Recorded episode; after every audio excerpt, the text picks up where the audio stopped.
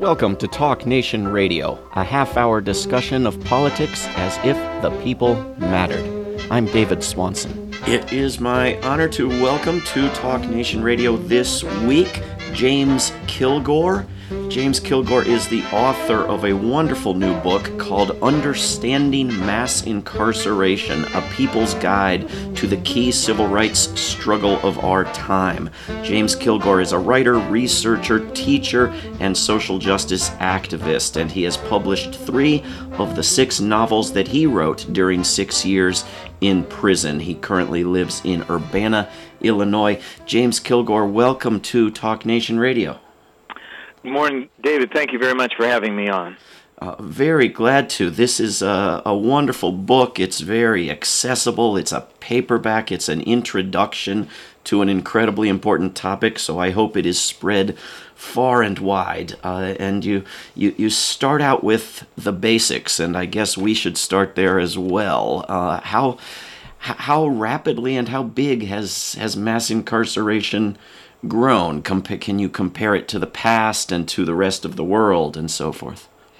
Well, in some ways, mass incarceration in the United States is incomparable. It's a it's a uh, process that's taken place on an incredible scale, taking the incarcerated population in nineteen eighty from a level of less than a half a million to over two point two million today, taking the number of people on parole and probation from under half a million in in uh, the nineteen seventies to something on the order of seven million today, taking the budgetary expenditure on corrections from somewhere around six billion dollars to eighty billion dollars annually over that same period. So it really has put the United States into the category of outlier in terms of the way in which it deals with criminal justice, or the way in which it criminalizes a much broader range of uh, behavior than any other country. So we have five percent of the world's population, twenty-five percent of the world's prisoners. We incarcerate at a rate something on the order of ten times the rate of other industrialized countries like Japan or Norway, and about four times the rate of a country like the United Kingdom, which is really kind of second among industrialized countries in terms of incarceration rates. But nothing compares to the United States in terms of incarceration. It's it's striking for a, for a society and a government that is so stingy at spending money, I mean, on anything other than the military, that, uh, I mean, the statistics you cite in this first section of the book, New York spends more on incarcerating someone than it costs to attend Harvard. Uh, I mean, first of all, how is that possible? What is the money spent on? Uh, and, and secondly, how how can we as a society be moving our resources in that direction? It seems insane. Well, I think the motivation for spending so much money is largely based on, on fear, and I think the notion of fear has been used to kind of ramp up the security and policing functions of the state at the expense of welfare provision, at the expense of public education, at the expense of mental health, and so forth. Now, what does sixty thousand dollars go to? Uh, where is it spent on a person that's incarcerated? Well, I mean, there's huge debts to be paid off um, for the actual construction of these facilities. These facilities that were built in the nineteen nineties, the sort of state-of-the-art facilities, can cost somewhere around one hundred fifty to two hundred million dollars each. But then we find that there's a range of employees, particularly prison guards in states like New York and California, who have organized themselves and really gained incredible levels of, of wages and salaries, so that we find in California, I believe in two thousand ten, there was more than four thousand prison guards who earned over one hundred thousand dollars a year, largely based on doing all kinds of overtime scams and so forth. But it's really become a cash cow for people who, in many cases, really don't have any marketable skills in any other job category. And, and that's and that's literally for guarding people in cages, right? I mean, the, the idea that they are rehabilitating the prisoners or educating them or training them has sort of gone out the window. So those huge salaries are not paying for those types of skills, right? Absolutely. And I mean, I sometimes get into debates with people because I refer to prison guards, and other people say, no, they're correctional officers. And in my experience, there's very little that's correctional about what they do. They're simply paid to guard and to also secure the facility. But not only does this apply to prison guards, but it also applies to parole and probation agents. Historically, parole and probation agents thought of themselves more as social workers, and their job when people came out of prison was to help them find opportunities, sometimes to provide them with equipment to start up a small business or loan opportunities, things like that, get them into training programs. Nowadays, the function of parole and probation is largely one of policing. We find that parole agents in some states carry sidearms. When my parole agent came to visit me in my house, he was packing a forty-five on his hip. He had no real advice for me about getting employment or getting any other kinds of services, but he was very intimidating. And the other thing is that in some states now people are even having to pay to be on parole, so you may be paying thirty dollars or forty dollars a month for the service of being policed.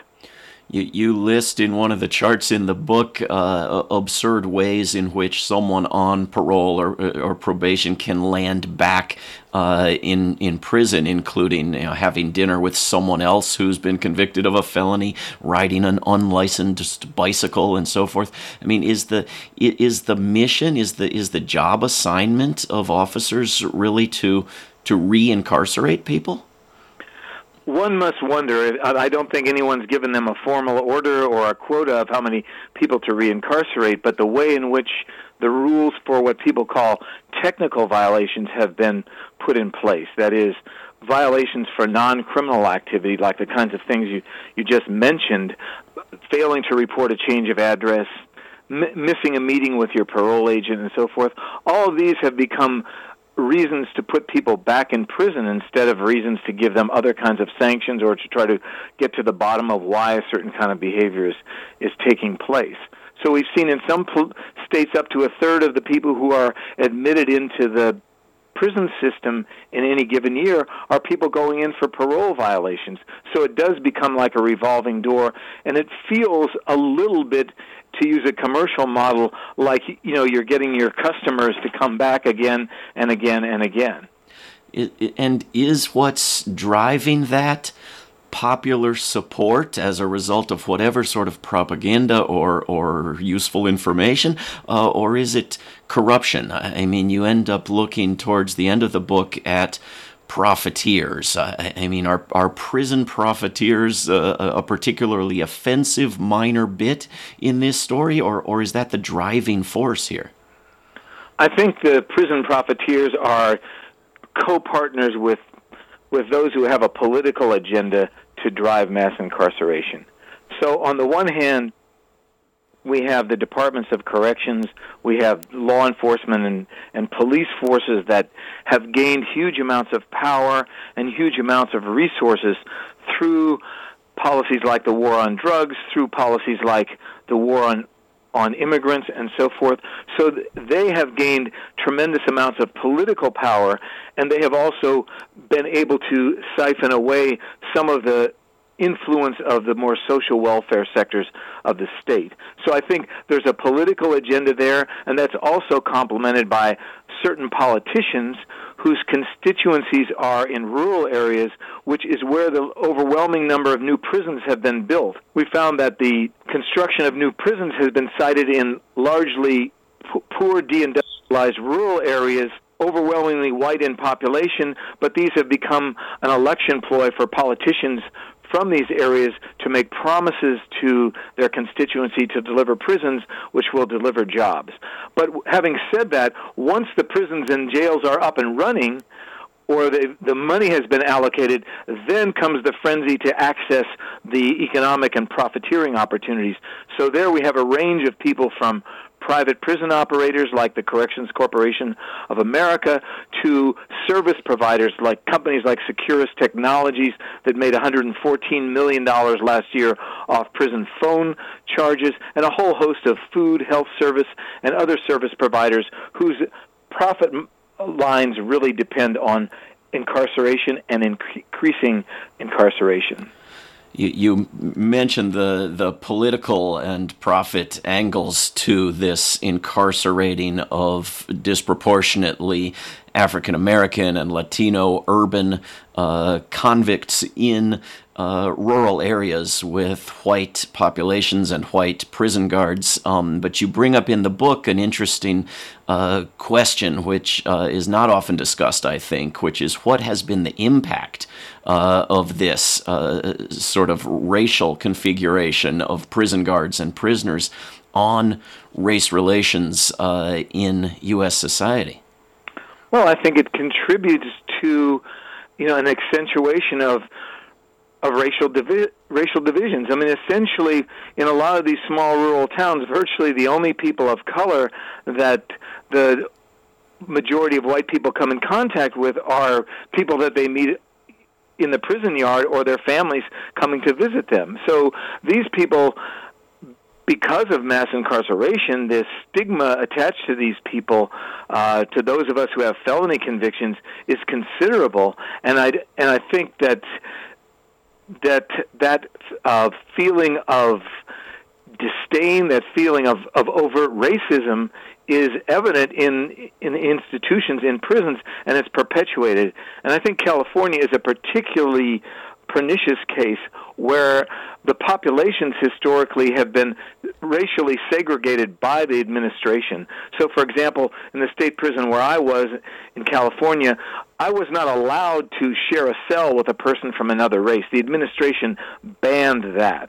And even the physical spaces of the institution were racially segregated. So the prison yards, there was a pull-up bar for whites and a pull-up bar for blacks, and so forth. So this racial segregation in prison, this, you know, racial animosity is promoted both at the at the institutional level, but then it spills over in, into the community. Yeah, because those prisoners, for the most part, are coming back out, not rehabilitated, but retrogressed to uh, behaviors we thought we had outgrown. Uh, we're speaking with James Kilgore, author of a book that everyone should get a copy of right away. It's called Understanding Mass Incarceration. Um, the, the I, I want to quickly ask about what you think uh, in terms of the, the language of war, a war on crime, and the comparison to, to actual war, because this sort of racism, this sort of hatred and fear-mongering that we've talked about seems inherent in both war and the so-called war on crime.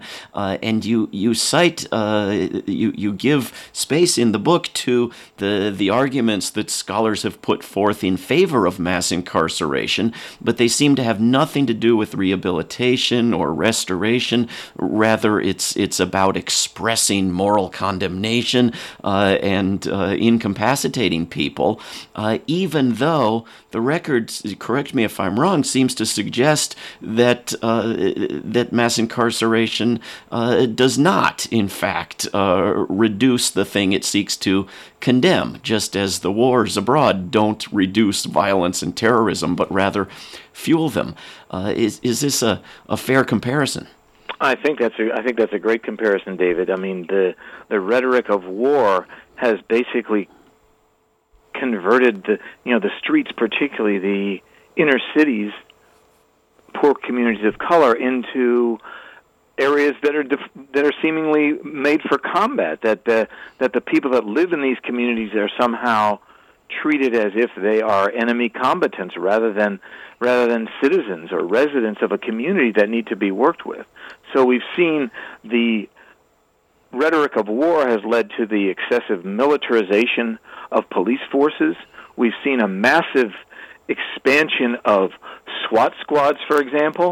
Um, in by by nineteen ninety-seven, where SWAT squads really only started in the seventies, but by nineteen ninety-seven, ninety percent of cities over fifty thousand in population had SWAT squads. The the SWAT squad raids increased from three thousand a year to thirty thousand a year from the mid nineteen eighties to the mid nineteen nineties, and we had a a pouring in of M sixteens, M fourteens, armored personnel carriers, a whole lot of military hardware being given to police, in many cases free from the federal government, in order to carry out this so-called war on drugs. So instead of police being there to protect and serve, the notion of of promoting public safety became one really of acting like an occupying force.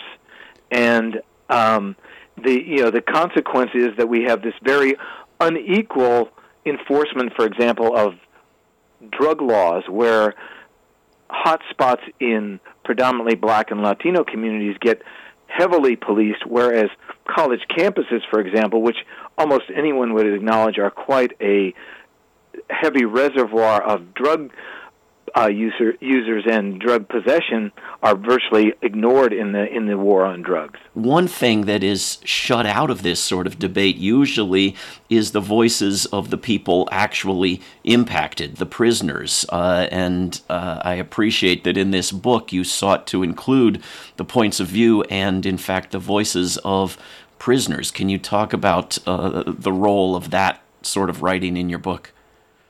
Well, I think if we're going to change this system of mass incarceration, we need to hear the voices, and we need to have some uh, extensive participation in these campaigns of people who have been incarcerated, of people whose family members have been incarcerated, of people whose communities have been directly impacted by this.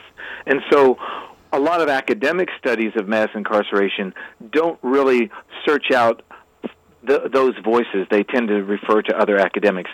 So I went out of my way, as somebody who's been incarcerated myself, to look for voices of people like Robert Saleem Holbrook, a man doing life in prison for a conviction for a crime that he committed when he was sixteen, now incarcerated in, in Pennsylvania. I looked for the voice of the daughter of Sharonda Jones, who got a who got a mandatory life sentence for uh, for minor drug sales, and her daughter was eight years old at the time, and she talks poignantly about what it feels like to have her mother ripped out of her life at at eight years of age, and then to realize that the only way she's ever going to actually be see her mother outside of prison is when they carry her out in a coffin. So the, these are these are very touching stories. There's also, I've included some poems by a mother who wrote a poem uh, trying to explain to her child why her why her, uh, the father was no longer around for a while, trying to explain what, what prison what prison meant, and a, a poem by a man named Joseph Dole, who's who did more than ten years in solitary confinement in Illinois, and who's actually become a scholar and has published a book on mass incarceration, but he wrote a poem about what it's like to be in solitary. It seems that there was a time in this country when some of these voices were heard, when there was a real social movement in the United States in the nineteen sixties and into the nineteen seventies. And I was struck by the polling that you bring up uh, in the book, that that back in the sixties and seventies and even into the eighties, uh, belief was, was much lower in terms of faith in the ethics of the police uh, and, and support for the death penalty. Uh, that even into the eight, early eighties, uh, the majority of Americans believed unemployment was the leading cause of crime. I, what do Americans think causes crime now, first of all, uh, and, and how are these trends faring? Well, I think I think we've now come full circle, and the majority of people think that people commit crimes because of bad individual decisions, and somehow certain people are more flawed in character and have a propensity for making these bad decisions, and of course that's a very racialized view. But I found even in prison that a lot of people had individualized their case to say that, well, I'm here because I made a bad decision, and there was much less of a tendency to think, who's in prison? When we look around in a prison yard, we find that the majority of the people in a state like California, the majority of people in prison are Latino and and uh, African-American, very different from the overall population of the state. But there's little kind of, you know, there's little kind of collective o- awareness of this. And in the nineteen eighties, there was a big campaign, largely driven by Ronald Reagan, but certainly not him alone, to shape this war on crime and to re-examine the causes behind crime and to re-examine the, le- the legitimacy of the law. So in the nineteen sixties and seventies, we found that people began to question the justness of certain laws, the justness of racially segreg- racial segregation laws, the justness of laws against homosexual activity and so forth. All of this precipitated a questioning of the, of the law.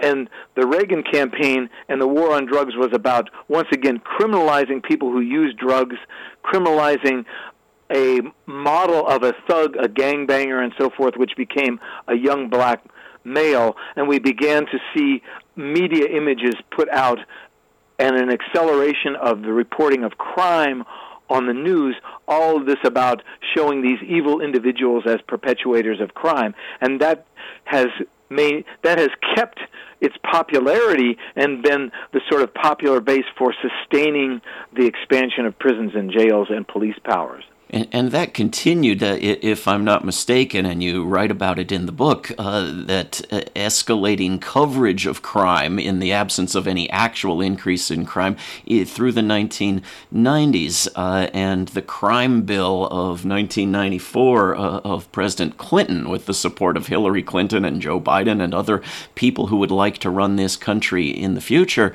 uh, it is, is cited in your book and, and in every similar study I've seen, Uh, as critical in this advance of mass incarceration. Uh, has it has it been a, a partisan or a bipartisan development, and, and what was the significance of that particular law? Well, it's definitely been a bipartisan development. And in fact, the prison population grew more during the Clinton years than it did during the Reagan years. And the that particular law just poured billions of dollars into into prison expansion. And subsequent legislation under the Clinton administration also began the the policy of denying civil rights to people with felony convictions.